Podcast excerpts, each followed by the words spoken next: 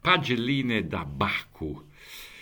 Qui all'ascolto oppure da leggere su Red Bull, www.redbull.com slash terruzzi dai che ormai lo sapete. Voto 10 a Perez è la sorpresa più bella del 2022 con dentro il sogno di vincere il titolo. La cosa è impossibile, come avrà capito a Baku, in modo definitivo, anche se riesce a stare davanti a Max con una frequenza inattesa. Bravo e mortificato. Voto 9 a Verstappen e a Leclerc.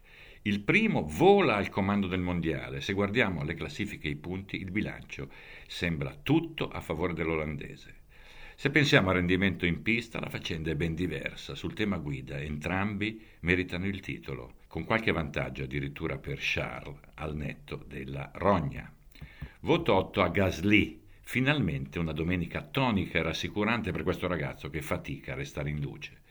La cercava da tempo, l'ha avuta su una pista che lo premia quasi sempre, ci voleva. Voto 7 a Russell, è bravo, ma con questa Mercedes è quasi normale arrivare dietro Red Bull e Ferrari e se mancano le rosse arriva il podio.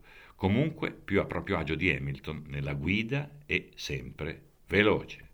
Voto 6 a Hamilton, Vettel e Alonso. Il terzetto fa 13 nel senso dei titoli mondiali. Lewis ha sofferto, soffre da un po' ma combatte e a lui è dovuto un rispetto speciale.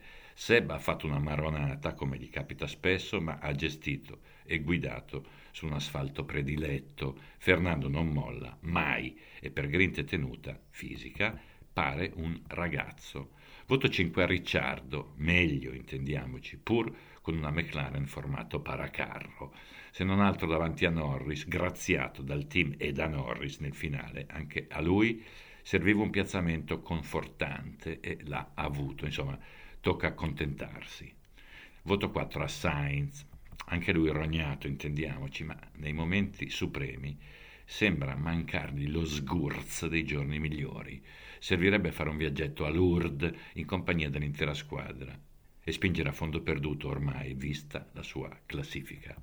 Voto 3 a Mick, sono un po' costretto a metterlo qui in bassa graduatoria dove sta del resto senza riuscire ad uscirne. Una pena con tutto l'affetto possibile. Voto 2 a Stroll. No, dico, con le opportunità offerte dalla famiglia, un po' di studio, un'impresa da gestire, un negozio da aprire, dei milioni da investire. C'è altro da fare nella vita, finendola di fare brutte figure. Voto 1 a Latifi. L'hanno boicottato ovviamente, punendolo di 5 secondi. Senza questo handicap avrebbe vinto alla grande. E lui? Niente, non una protesta, una piazzata, roba da matti. Voto zero alla FIA. No ragazzi, siamo sempre qui. Regole che cambiano in corsa, ali che flettono e nessuno dice niente, responsabili sostituiti e nominati, non si capisce sotto quale spinta. Credibilità zero. Infatti, zero. Ciao.